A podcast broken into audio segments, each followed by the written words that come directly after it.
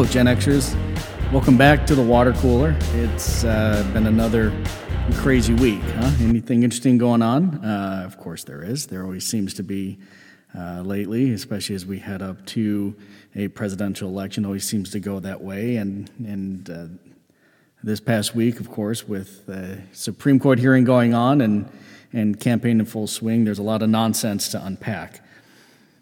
So, first things first, as far as the Amy Coney Barrett uh, hearings are concerned, I have to admit that this is the first time that I've proactively watched a Supreme Court hearing since the Clarence Thomas hearings way back when. Um, and I, I, I quickly uh, was reminded as to why I tune these things out. The, the, this type of political theater uh, certainly is is very off-putting, uh, even for someone who tends to be as interested in politics and current events as I am. But it's it's just see how those things unpack. It's it's just something that uh, it just offends my Gen X uh, sensibilities. It, it, there's so much theater, so much so much that's phony uh, and, and, nonsense, and just you know, trying to score cheap political points that, uh, that it, it, it's something that tends to not be uh, worth much, but and, and there's quite a few interesting things that I took away from the Barrett hearings. First things first, uh, Judge Barrett seems to be extremely intelligent, extremely well versed, um, has accomplished quite a bit in her career as a, as a professor and also as a judge in the Seventh Circuit. And she's certainly published a lot and accomplished a lot in her career and is more than capable of filling a vacancy within the Supreme Court. Now, the hearings could be that, that easy, but of course, they're not. And there were several days that each of these senators on the uh, Judicial Committee took, permission, took turns to ask her different, different questions and, and get their various points across. Um, and a, a, a couple of things that I note. Uh, first things first, the Republicans obviously were were very much in favor of her and inclined to uh, be favorable of her nominee nomination, and uh, gave her some some softballs and sending her up to to lay out her her qualifications and where she stands as far as judicial philosophy goes. That's to be expected, uh, coming from a president nominating her from the same party. That's certainly no surprise. As far as the Democrats were concerned, uh, they seemed to take at least a good part of the first day spitballing and, and trying to make anything stick that they possibly could, that they could uh, take her out. Uh, it, it was good to see them not go the Kavanaugh route, which I was bracing for, particularly with her kids in the front row and maybe that was by design, having her kids in the in, in the front row to try to avoid some of the the nonsense that we saw with with what Brett Kavanaugh had to go through. Um, but I was t- certainly taken by the tone of a lot of the the questions, the arrogance uh, from a lot of these senators that they were they were as- asking their questions. Um, it, it, certainly seemed to be strange. Um, starting off with Senator Feinstein, a couple of things that I noted was just a general condescending tone that uh, she took with her, and and how she would get an answer from her and kept restating the questions. And it, it's certainly something that, for me, in my professional career, I know that that certainly tends to irritate me when when someone asks you a question and you give them an answer and they don't necessarily like the answer that you've given them, they will restate the question expecting a different response. I don't know why they do this. And, and, and, again, maybe this was just the Democrats spitballing, but they seem to do this over and over and over again. And Senator Feinstein was certainly one of the most egregious offenders as far as this was concerned. But she would ask just kind of the, these rambling, um, condescending uh, questions Judge Barrett would give an answer, fairly straightforward and well reasoned, and she would sometimes even say, Well, I don't think you're understanding the question, then would re- restate it and ask the same question again. I just didn't understand what she was trying to get at, but it just, it seemed, for me, it seemed to make Feinstein uh, look pretty silly. Um, but during that uh, exchange, I don't remember which day it was, but um, Judge Barrett answered that you know, she didn't think that judges should be legal pundits and would just push back her opinion on various political questions like abortion or the ACA or whatever it was. She just continually would, would not play the game of asserting political opinion and opinion on, on hot button topics, particularly those that could lead to a case that would come before her. Again, that's well reasoned. We've heard that over and over again, not just with her, but with just about every other Supreme Court justice uh, nominee. Um, that's the obvious answer for, for a lot of those things. You can't uh, give an opinion prior to hearing a case, prior to hearing fact, and when they state that, that seems to be the very logical uh, answer to that question, but it certainly didn't seem to be enough and during this hearing, certainly not enough for Senator Feinstein. Uh, there are a number of times where she would, I, I just found her, her phrasing very odd. She would say, Well, let me ask you a question as a person as a person. Now, I, I, don't know if, if either this means that somehow she is something other than a person, whether you know some kind of uh, elevated animal status or or some uh, robot of some kind. I'm I'm not sure. Maybe maybe some kind of cyborg. But uh, it was just really weird, and I think it, it goes back to the condescending tone that she seemed to take over and over again, and it just kind of you know showed the hubris of the members of that committee where they would seem to want to condescend to our level and ask a question as a person, as, as just this lowly person like all of us here, that she needed to descend to our level and ask a question from that level. You know, you, you, you can spare me, Senator Feinstein. Um, but again, over and over, uh, Judge Barrett would simply argue that she would have to she, uh, a rule based on statute and precedent. Again, very well reasoned reasoned uh, responses. And, and then there are many times when, when Feinstein would even respond by saying, Well, what I was hoping you would say was, blah, blah, blah, blah, blah. Okay, then wh- why'd you ask the question? You knew she wasn't going to give that, but what, what you were hoping she would say? And, and it wasn't that I was hoping you would say that you're honest, or I was hoping that you'd say you'd follow the Constitution. No, you were hoping that you, you, were trying to score some cheap political points and have her somehow agree with you. But you know, she didn't, and you're going to have to deal with that. I, it was just, it was strange. That, uh, I, she's so beyond her her time in, in the Senate. She needs to go. She's too too old, too too uh, too corrupt. She, she needs to go. And speaking of old and corrupt, uh, Senator Leahy, the only thing I can say for him is he just came across as very rambling, incoherent, and really really old. He didn't really offer offer much, uh, nothing constructive as as far as the hearings were concerned. Uh, Senator Cornyn, uh, th- there was one point that I, I noticed that she, he seemed to suggest that uh, any opposition that she would give, um, certainly opposition to stances that he would take, would suggest that she would be violating her oath of office. I don't know if he was just trying to imply that she's dishonest, that she wasn't answering the questions uh, truthfully, or that she would somehow represent herself differently when she's on the court versus when she's in these hearings. But it was really, really weird. I didn't really get where he was he was coming from. Um, Senator Whitehouse, would, he, he, was really pushing her hard on the, on the Affordable Care Act, which of course she couldn't uh, re- respond to. Um, she kept saying that it's their responsibility, or the legislature's responsibility, to write law and to make law, and it's, it would be her responsibility on, as a member of the Supreme Court to judge the merits of that law. Seems well reasoned, but he really kept pushing her on, on opinions for the ACA, and you know, she just wasn't wasn't going to wasn't going to give in to that. And again, the, another thing that was really getting under my skin were just so many anecdotes. You know, you can spare. This is not the State of the Union. You can spare me the sob stories. You can spare me the examples of this person and that person and what this means to them and blah, blah, blah, blah, blah. None of that mattered. None of it was relevant. What is relevant is Judge Barrett's experience, her intelligence, and her ability to, to faithfully act as a member of the Supreme Court. That's it.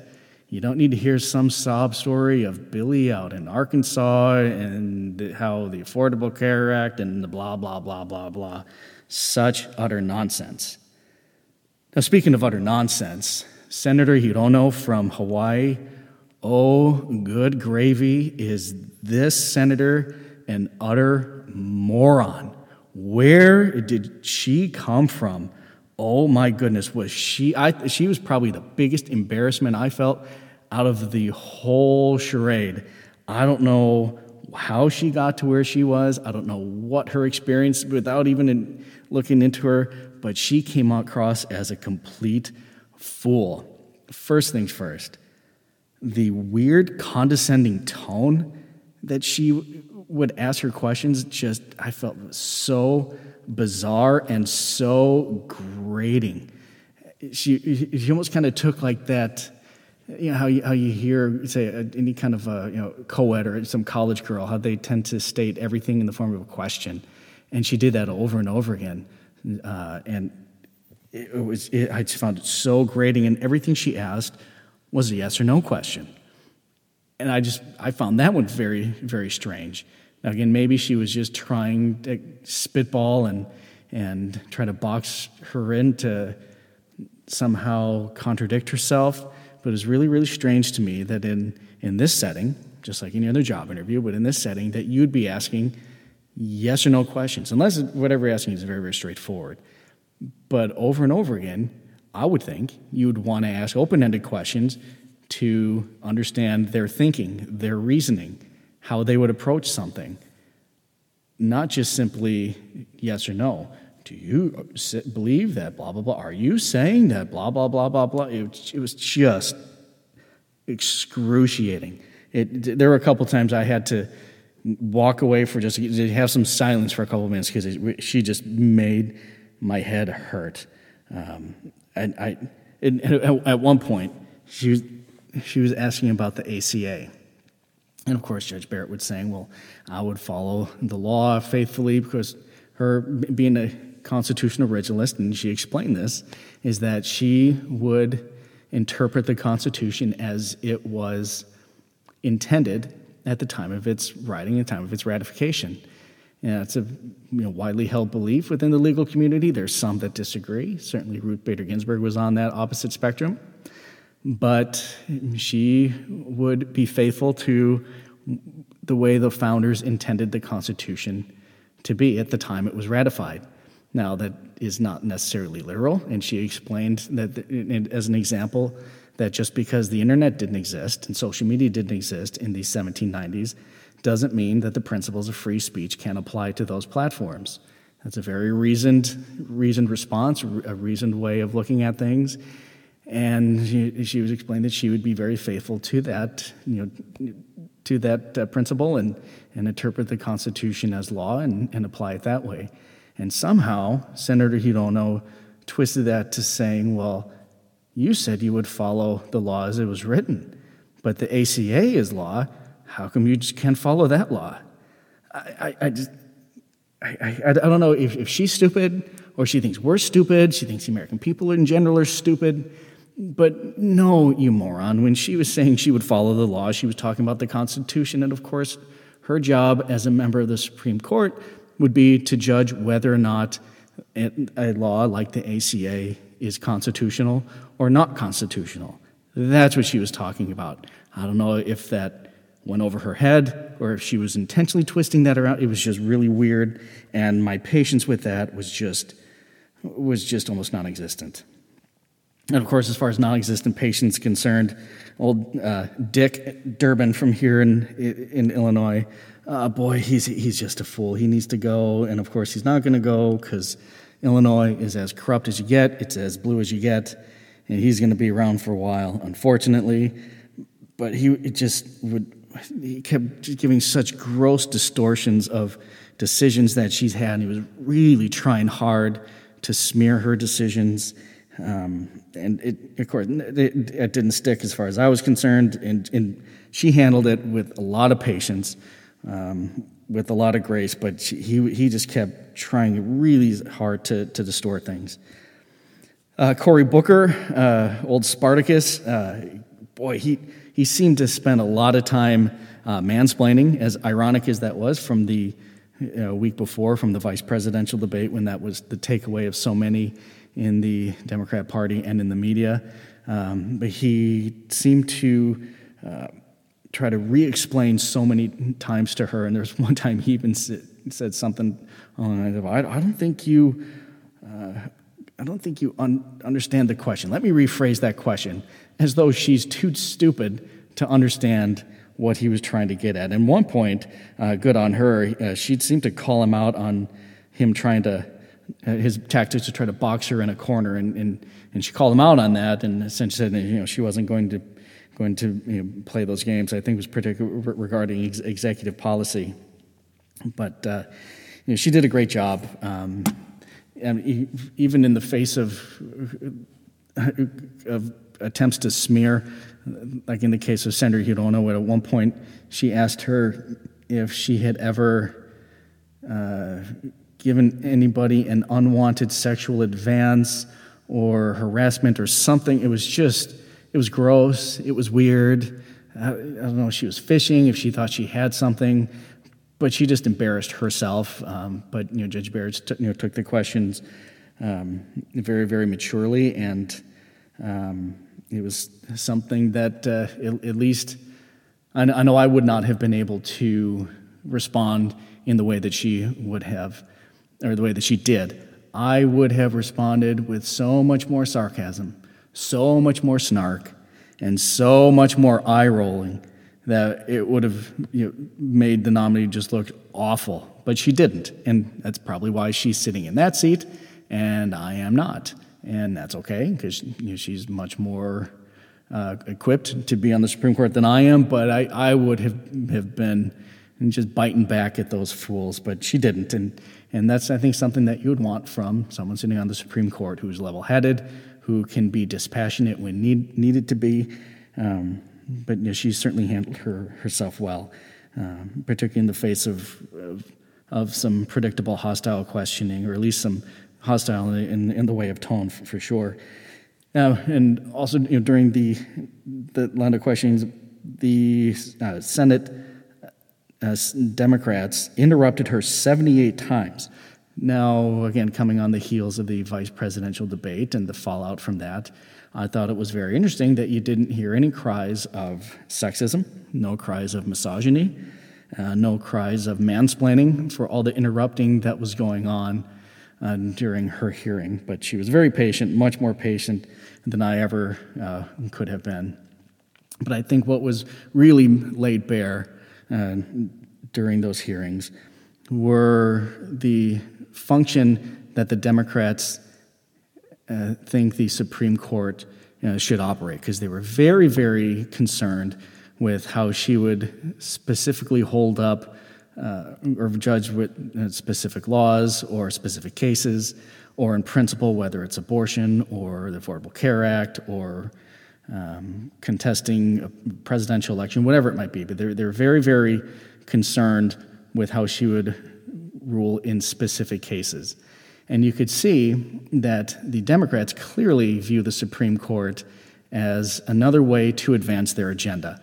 See, they're not interested in having judges to simply uh, rule justly, to rule blindly. You know, the old you know, statue of the blind woman with the scales that you would expect in, in our, in our uh, democratic republic and in our type of democracy. They don't want that. That's something that definitely goes contrary to, to, to what they want. They want someone to rubber stamp their agenda. They want someone who will, like, say, John Roberts, who will twist and, and contort himself to make the Affordable Care Act constitutional. They don't want somebody who will look at things and rule against them on principle. They want somebody who will rule with them just because. And that's why they want to pack the Supreme Court. And no Dick Durbin. I'm not talking about packing the Supreme Court by filling vacancies.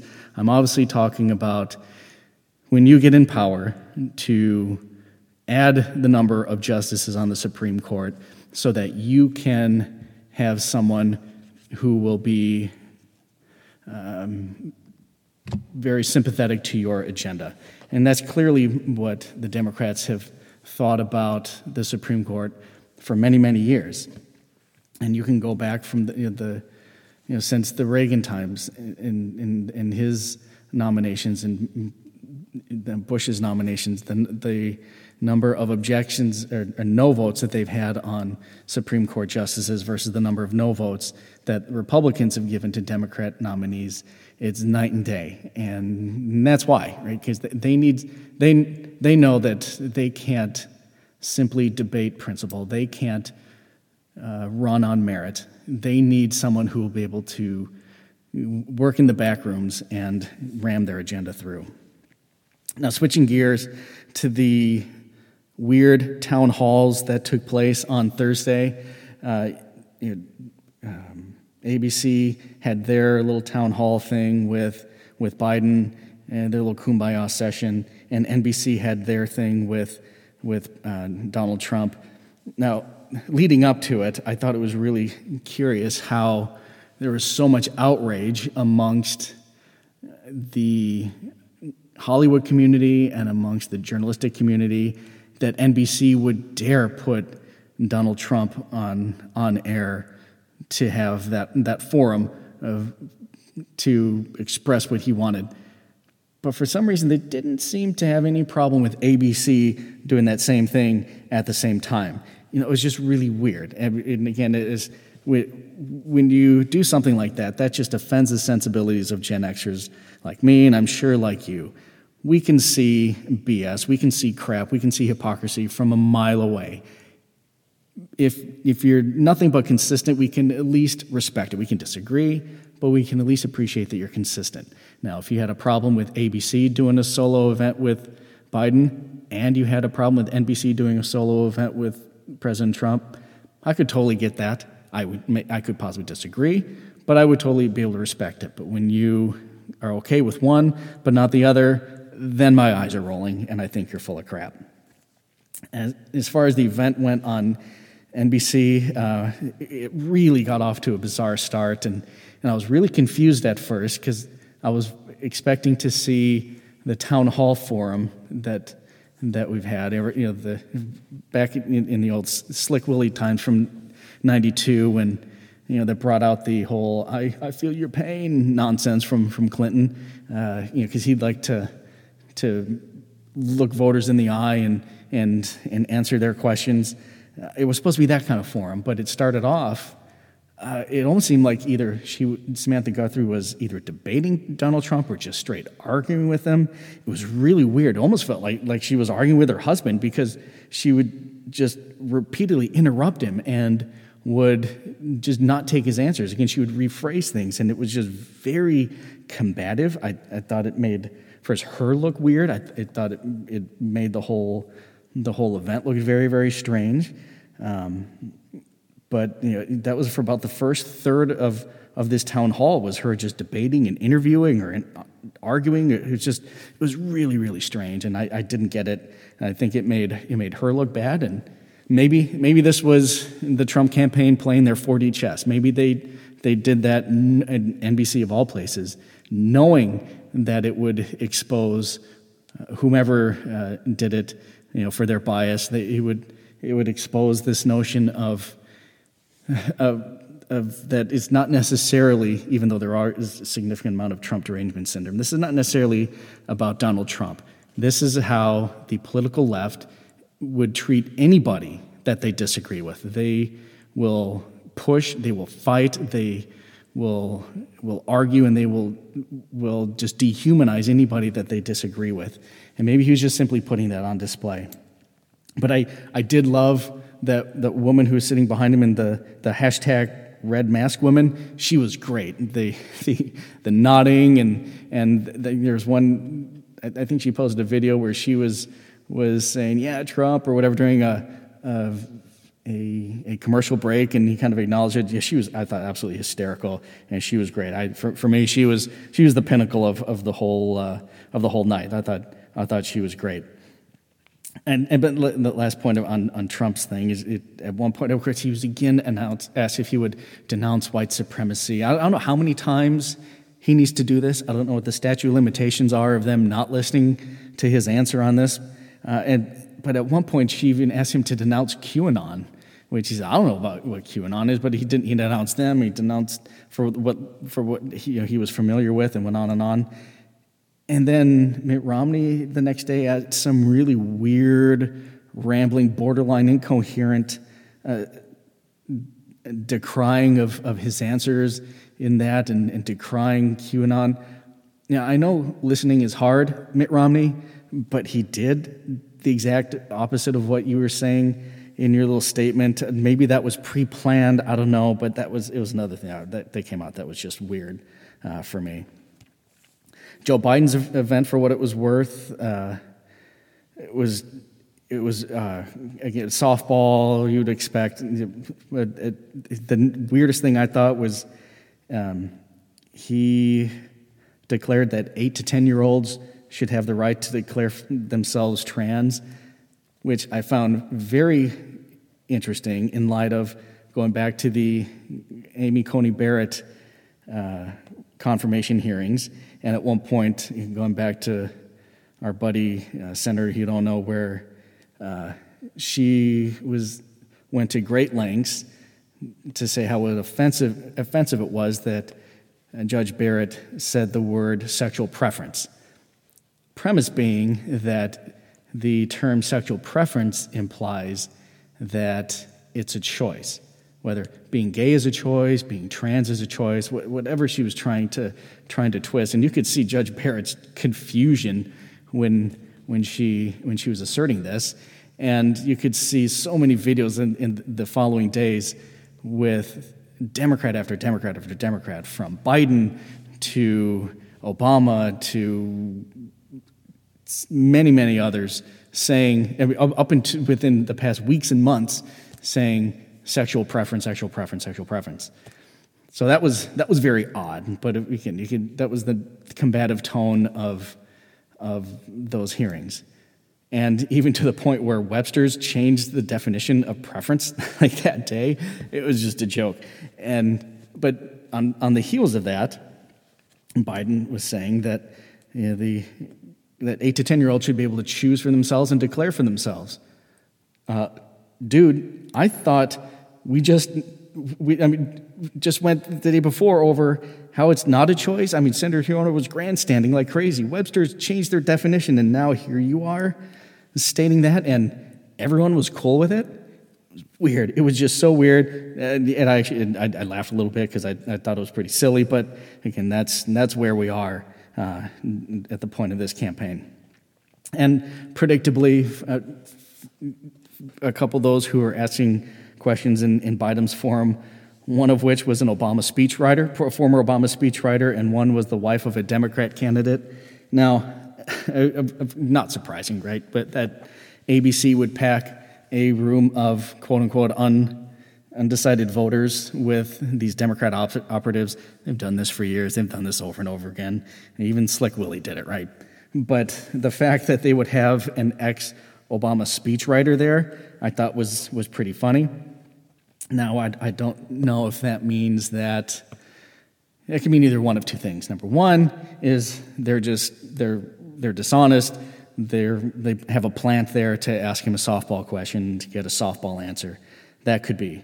Or, I don't know, maybe it could be that an Obama speechwriter, of all people, knows how incompetent Joe Biden is. They know how unfit Joe Biden is, that they're to the point where they actually are undecided. Maybe, maybe that's true. Maybe that was on the level. And maybe just the fact that he was Obama's speechwriter uh, is that much more damning for Joe Biden that, that he would be undecided. Who knows? Or maybe not. But we'll, we'll see how, how that, that goes this week with the last presidential debate on Thursday. And I'm sure there's going to be some more interesting fallouts. If for no other reason, than the Hunter Biden tapes that came out uh, towards the end of, of last week. And boy, what a landmine this is. First things first, Hunter Biden, dude has problems. He has a lot of problems. Just because his dad was a senator for 47 years or however long it was and, and a vice president for eight, that, that guy's got problems. Oh my goodness, is, is, does he have problems? But in light of those problems, he was able to make some pretty good coin uh, in, in different international uh, corporations. And that seems to be the root of the problem. Not the fact that he has issues with substance abuse and, and his affinity for hookers or whatever he's got going on, but the fact that he would first leverage his father's influence. That's no surprise. Uh, you can look up and down, you know, from Romney's kids to um, Pelosi's kids on all over. Right? Anybody with an, with a name is going to have you know a connection that they'll leverage for for their own profession. I get it. Where this could be really really problematic though, and it would make Watergate seem like an absolute joke, is that so much business was done seeming, uh, allegedly or seemingly from the emails that have been leaked thus far, that the business was done involving Hunter Biden because his connection seemed to imply that these companies or these countries had an in with the sitting vice president. From Russia to Ukraine to China to Kazakhstan, it seemed that connection seemed to imply that they would be able to wield that influence. Now, we, we just spent a better part of three years of investigations into Trump and Russia and Ukraine connections. And you saw over and over the you know, Democrats and, and the media hammer this point, and they were at one point they were really concerned whether Michael Cohen had pitched access to Trump. Well, here we are with concrete proof that there was access through Hunter to his father into the Biden Obama White House.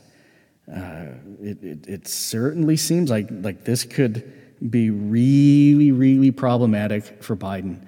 Now, to be fair, this is probably par for the course, not just for Joe Biden and most politicians, but certainly all Democrats but it's concrete proof of the level of corruption that the presumptive frontrunner has, has in his, his political career, and it should be damning um, if, if people were, were certainly honest.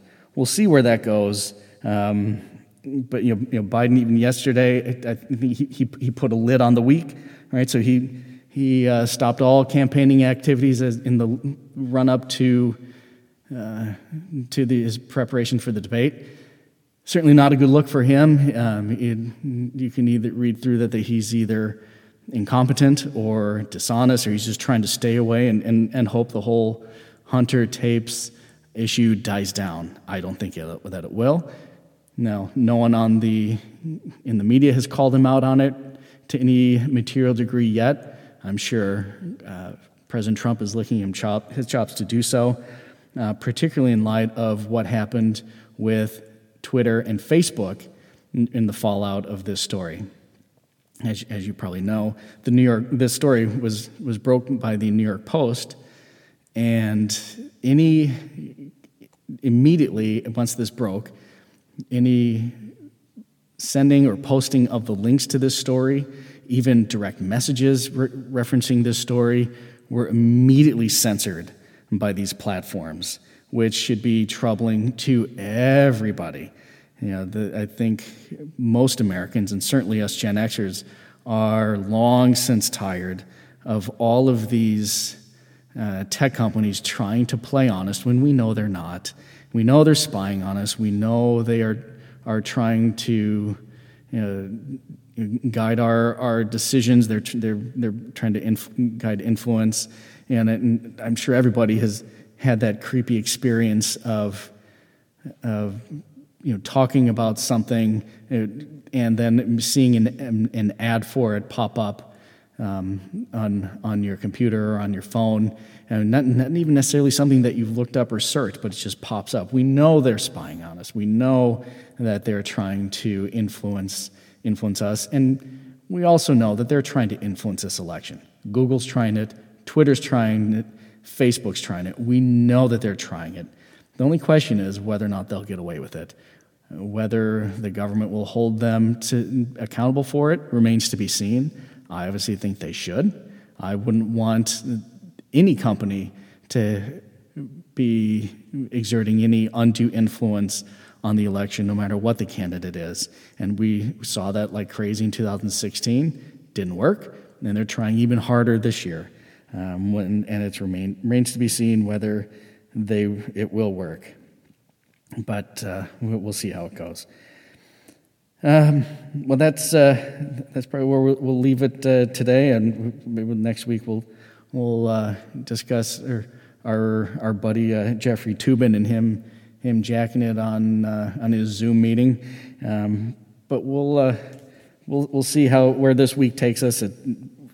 From what we saw last week, it's bound to bound to be a wild ride as, as we get closer to the election and we, we finish up this last debate and and as this potential scandal is brewing, or this actual scandal, whether it'll get attention remains to be seen. But it, it should be a lot of fun to at least watch it uh, watch it all go down. But uh, until then, enjoy your week and stay cool, Gen X.